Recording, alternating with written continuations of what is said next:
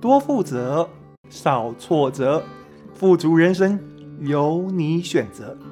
欢迎你收听火星爷爷的听故事学负责。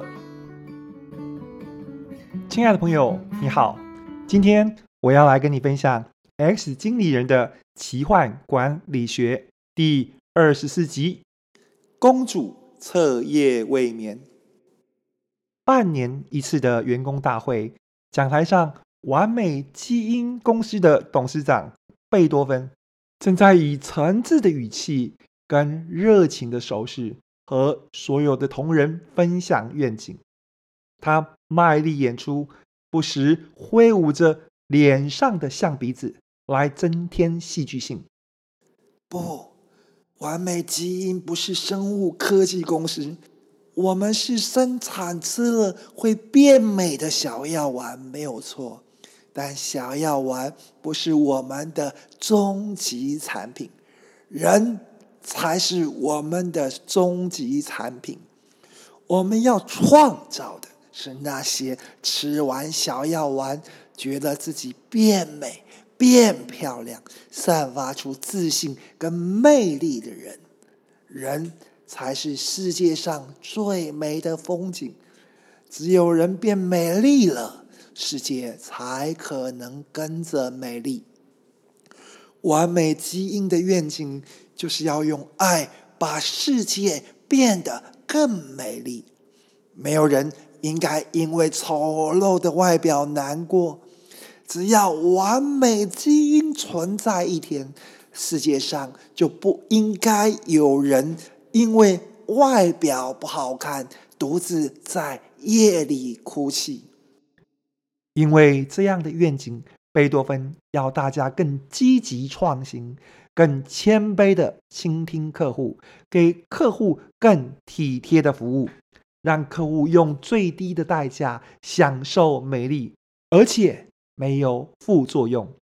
为了追求美丽而牺牲健康，是不人道的。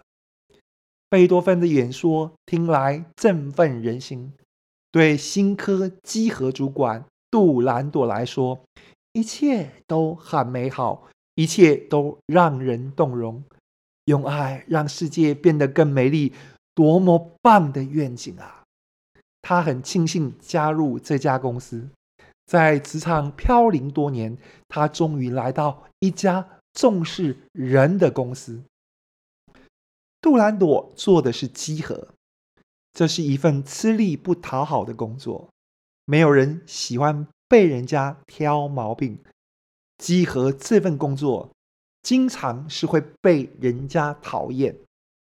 但是杜兰朵相信这一家公司不一样，他相信自己会得到善待。然而，这样的感觉没有维持太久。在投影幕上出现组织图的那一刻，一切就结束了。针对新的年度目标，贝多芬认为组织必须调整。组织图出现在荧幕上那一刻，杜兰朵看了一下，心一下子就凉了。组织变动跟杜兰朵无关，只是组织图上所有部门主管。都有名字，只有稽核部没有。这是什么意思？人为疏忽吗？为什么独独就把稽核部漏掉？董事长是意有所指吗？他要在员工大会上告诉大家，稽核主管的最后人选他还没有决定吗？贝多芬在说什么？杜兰朵完全听不进去，他脸色铁青，双手颤抖。大会结束，他回到座位上，一颗颗斗大如珍珠般的眼泪止不住从眼眶流出。这一切，福罗拜看在眼里。福罗拜是杜兰朵大学的学弟，当年刚上大一，他就从直属学长口中知道这位高他三届。到了大四，还有无数追求者的校花级学姐。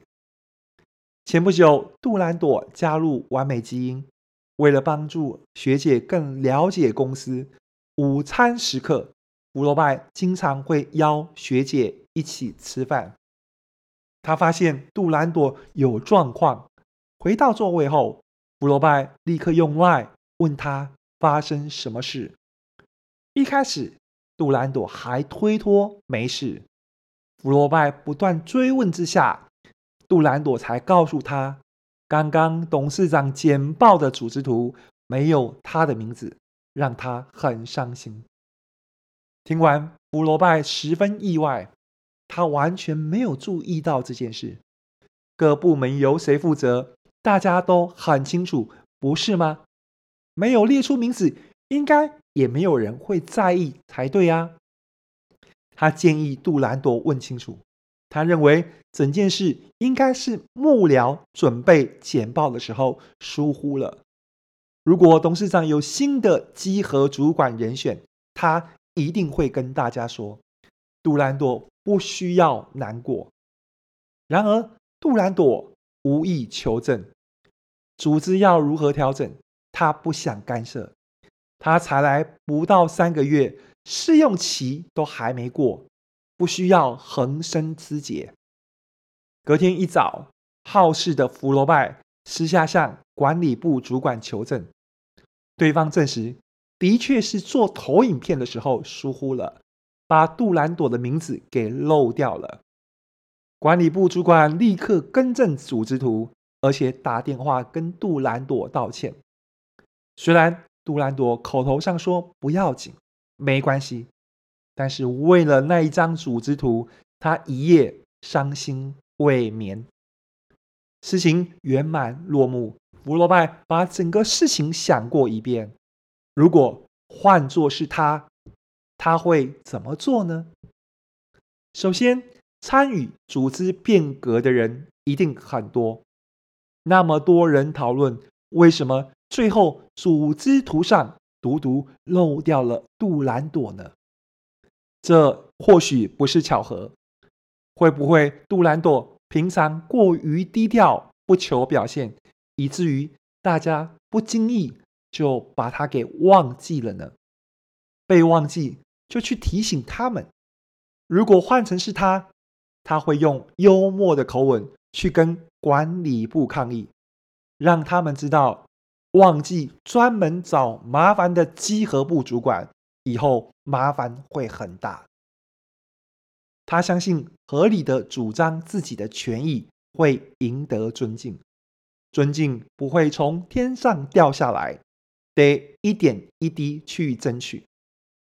他觉得杜兰朵可以用更成熟的方式去应对，不需要暗自感伤，因为如果一个老板，有什么重大的任务要交给属下，他一定会挑一个成熟的部署，而不是一位因为一张轻忽的组织图就彻夜未眠的公主。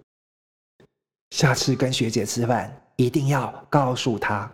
福楼拜心里想着。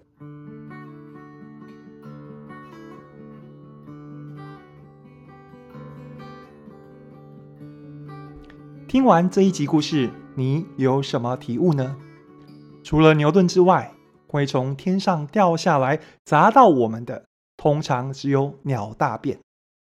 如果你想要什么，就去创造，把自己搬家到那个你更渴望的世界。X 经理人的奇幻管理学，我们下次见。